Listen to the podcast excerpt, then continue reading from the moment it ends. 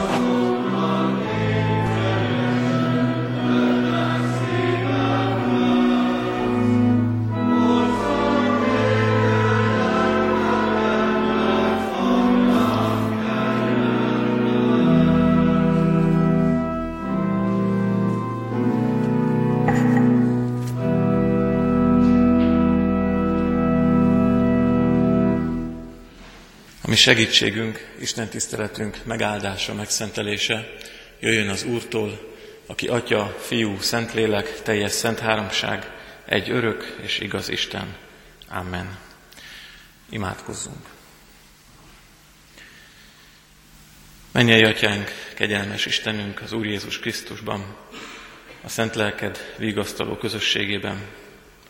Köszönjük neked, Urunk, hogy itt és most kitárhatjuk előtted szívünket, és mindazt neked adhatjuk, mindazt rád bízhatjuk, akik vagyunk, és amit magunkban hordunk.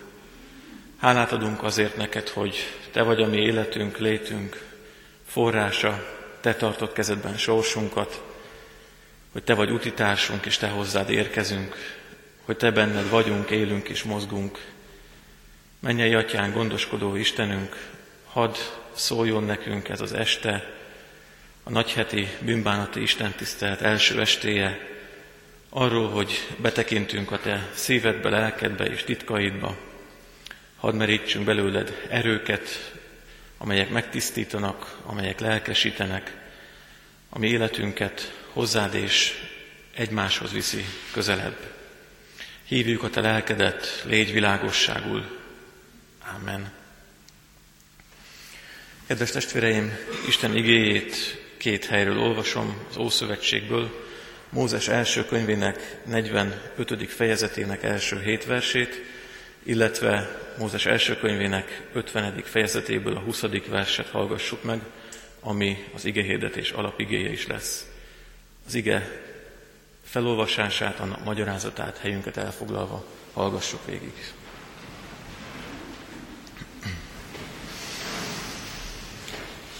Ekkor József már nem tudott tovább uralkodni magán az ott álló sok ember előtt, és felkiáltott.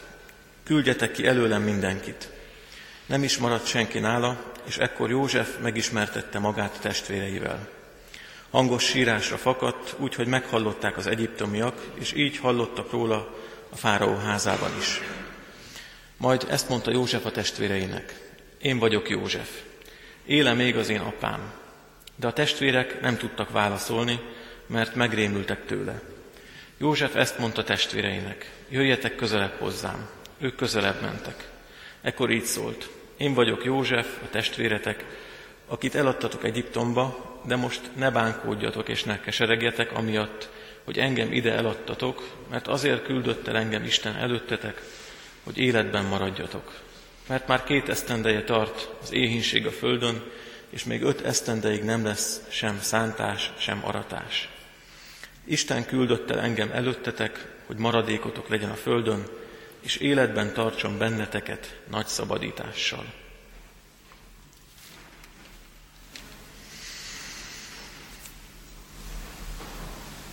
József így szólt hozzájuk, ti rosszat terveztetek ellenem, de Isten terve jóra fordította azt, hogy úgy cselekedjék, ahogy az ma van, és sok nép életét megtartsa.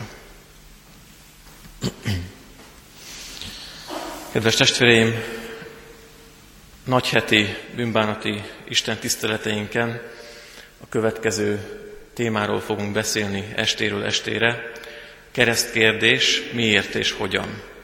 Ezeken az estéken, ez alapján a két kérdés alapján azt fogjuk megnézni különböző Ó és Új Szövetségi textusokon keresztül, hogy miért volt szükség Istennek a kereszt megoldására, és hogyan kivitelezte Isten azt értünk.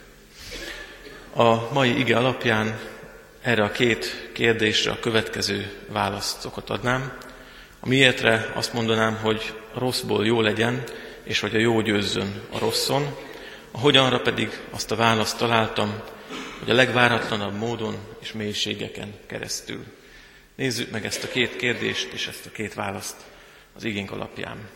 Először is József történetét jól ismerjük minnyáján, amelyből a részletet választottam, hogy röviden összefoglaljam, a lényeg az, hogy József testvérei féltékenyek, irigyek voltak Józsefre, Éppen ezért el akarták őt tüntetni, egy kútba dobták, és abban a meggyőződésben, hogy ott meg fog halni, magára hagyták. Azonban másként alakult a történet, Józsefet kimentették, és gyakorlatilag az ország második embere lett Egyiptomban, mélységből igazán nagy magasságra jutott Isten segítségével. Mikor testvéreivel találkozott hosszú évek után, akkor ő maga mondta ezt, ti rosszat terveztetek ellenem, de Isten jóra fordította azt. Ha mindezt a történetet átültetjük Jézus életére, akkor nagyon erős párhuzamokat láthatunk. Jézus az, akit a kortársai, a kortársai közül egy jelentős, befolyásos réteg valami miatt irritálónak talált. Szándékuk volt az, hogy őt kiiktassák, a városon kívül keresztre is feszítették, megölték, megjárta a poklokat, azonban Isten a mélységből fölhozta őt a magasságba, és ahogy mondjuk az apostoli hitvallás szavaival, nem csak feltámadt, de felment a mennyekbe, és ott ül a mindenható Atya Isten jobbján. Mint hogyha Jézus szavai, Jézus mondata lehetne mindaz, amit József mondott, ti rosszat terveztetek ellenem, de Isten terve jóra fordította azt. Ha megnézzük magunk előtt József történetét, az azzal párhuzamba állított Jézus történetet, ami nagyon hasonló, akkor emellé nyugodtan oda rakhatjunk a saját életünk történetét is. Hiszen ha más módon is, ha más szinten is, de mi magunk is ehhez hasonló módon, ehhez analóg módon mi magunk is átélünk az életünkbe tehetetlenségeket, sötétségeket, mélységeket, amikor azt érezzük, hogy lehetett, lehetőségeink végére értünk, amikor azt érezzük, hogy innen nincs tovább, olyan mélyre kerültünk és olyan megoldatlanságba, de nem csak ezzel analóg a mi történetünk, hanem azzal is analóg lehet, ahogyan megélhetjük ezekben a helyzetekben az Isten felemelő jelenlétét, ami a sötétséget világosságá alakítja, ami a mélységből a magasságba emel bennünket, ami határaink lehetetlenségéből lehetőségeket tud, és továbbvezető utakat tud mutatni és készíteni. A mi élettörténetünk mélységei, az abból való felemelkedés analóg és párhuzamos lehet azzal, amit átélt József és amit átélt Jézus, mert a mi életünkben is ugyanaz az Isten van jelen, aki az ő életükben ott volt, aki az ő életüket rendezte, és a legnagyobb rosszból is a legjobb jót tudta kihozni. Ez vigasztaló lehet számunkra, hogy nem csak a szenvedő Józseffel, és nem csak a szenvedő Józseffel, a megfeszítettel tudunk azonosulni életünk megfeszítettségeiben és mélységeiben, hanem azonosulhatunk a lehetetlenségekből szabadító Istennel, és rábízva magunkat, mi is átélhetjük a feltámadásokat, a felemelkedéseket. Ebben a történetben, ebben a gondolatban számomra az is benne van, hogy a rossz az nem végleges, hanem az csak átmeneti. A mélység, a halál, a szenvedés, az átmeneti, van helye, de mégis egy átmeneti állapot. Ez sajnos egyfelől vigasztaló, ez benne az öröm, másfelől pedig vállalni kell és igent kell mondani rá a rossz valóságára, és arra is, hogy mindez átmeneti, ami vigasztalhat bennünket.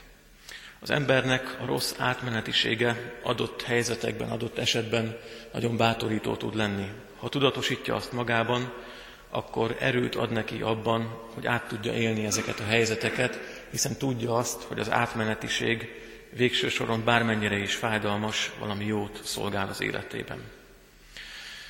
Sokféle orvosi példát lehetne mondani, talán a legismertebb az, amikor az embernek a szívét átültetik, egy régi szívet kivesznek belőle, és átmenetileg az ember egy olyan állapotba kerül, amit nem igazán lehet életnek nevezni, de mindez az átmeneti halál azt a célt szolgálja, hogy aztán új szívet kapva az ember e, mégis tovább élhessen. A rossz átmenetiségének a tudata erőt adhat abban, hogy azt kibírjuk, hiszen végső soron egy jót szolgálhat az.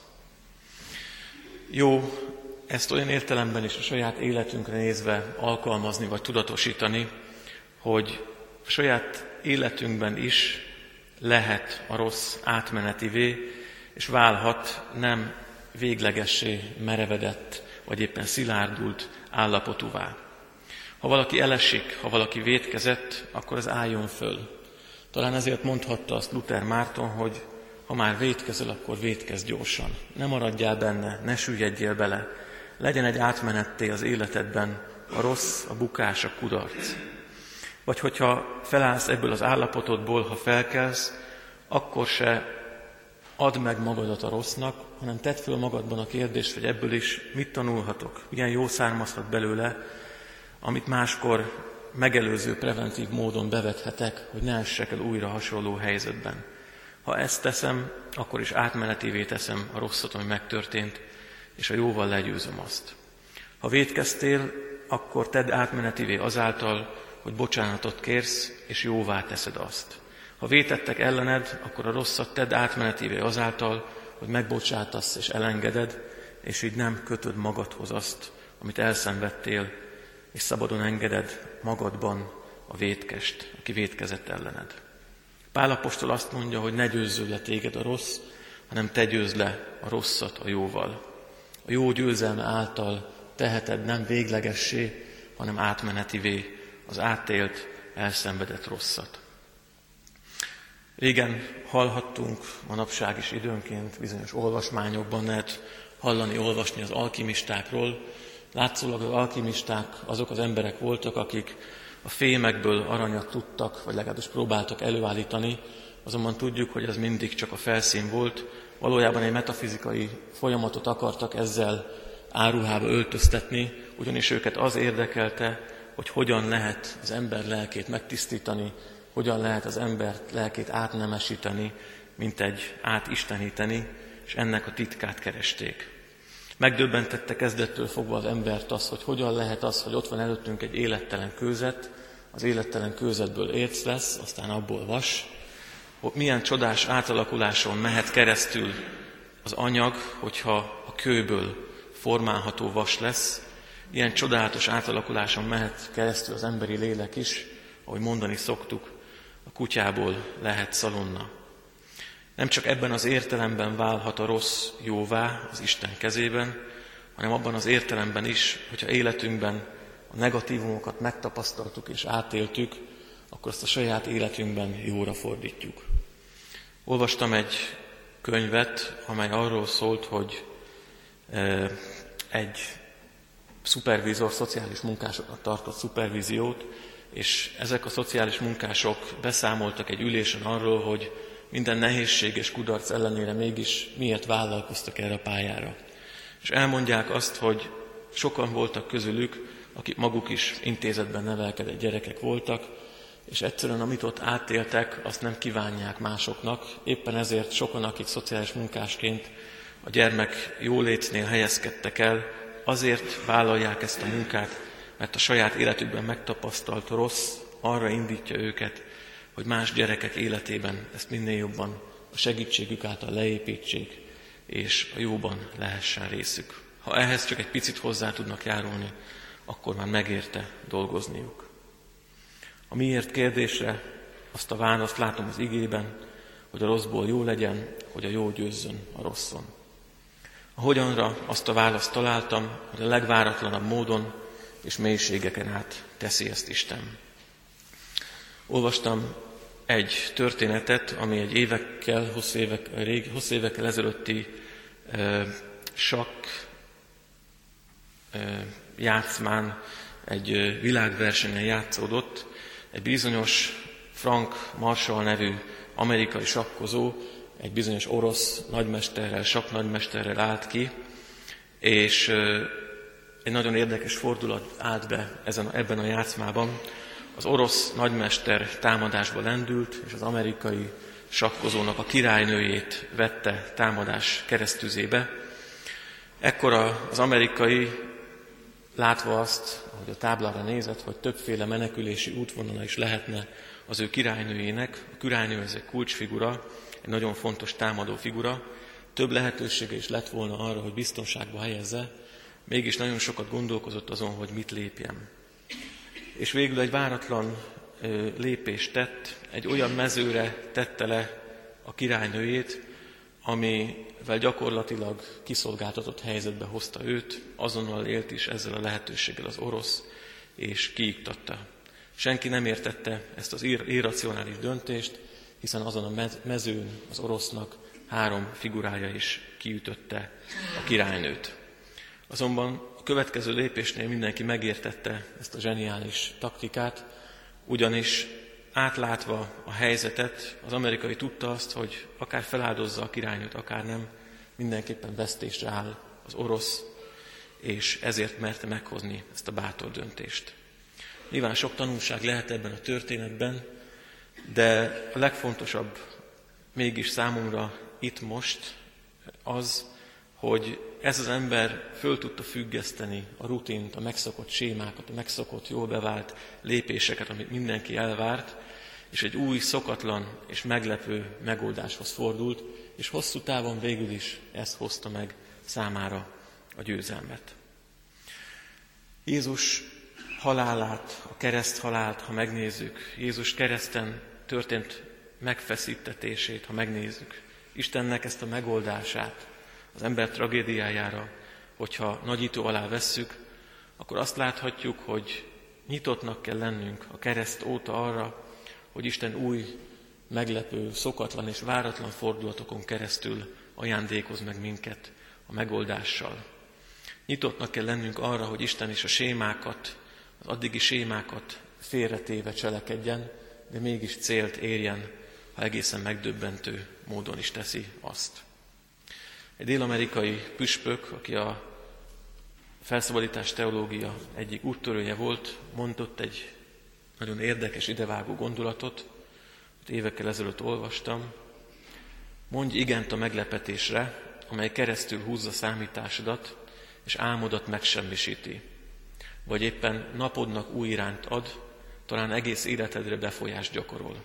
Ez nem véletlen.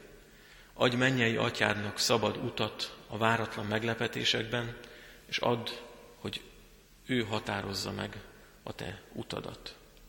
Igent mondani arra, hogy Isten szabadon cselekedhessen a sémákat, az elvárt sémákat félrelökve, meglepő és szokatlan módon. Jó, hogyha ezt a példát a saját életünkre nézve is tudjuk alkalmazni, hogyha akár a mindennapokban, akár életünk válsághelyzeteiben a megszokott, bevált, éppen ezért talán sokszor kiüresedett és csődöt mondott megoldások helyett nyitottak vagyunk, szabadok és kreatívak arra, hogy valami újat, valami szokatlant és meglepőt találjunk, kérjünk, vagy éppen várjunk az Istentől. Olykor éppen ezek a meglepő és váratlan lépések azok, amik a megoldáshoz vezetnek. Hallottam nemrégiben egy e, érdekes történetről, ami Amerikában történt 1955-ben. Talán sokaknak ismerős a bizonyos e, Montgomery-féle buszbolykott, aminek a lényege az, hogy abban az időben, amikor ez történt, akkor Amerikában ugye a Martin Luther King által fémjelzett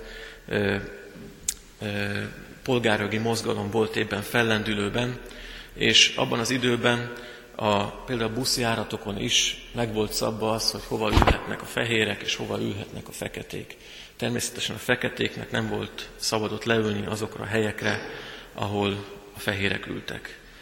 Egy hölgy, egy fiatal hölgy, akit úgy hívtak, hogy Rosa Parks, éppen fáradtan tért haza hosszú munkából, és történetesen, mivel nem volt máshol hely, természetesen egy fehér embernek a fenntartott helyre ült le.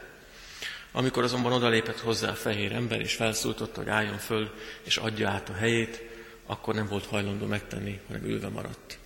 Ez a hölgy azért tette ezt, mert hallott arról, hogy fél évvel korábban egy másik hozzá hasonló fekete testvére ugyanezt tette.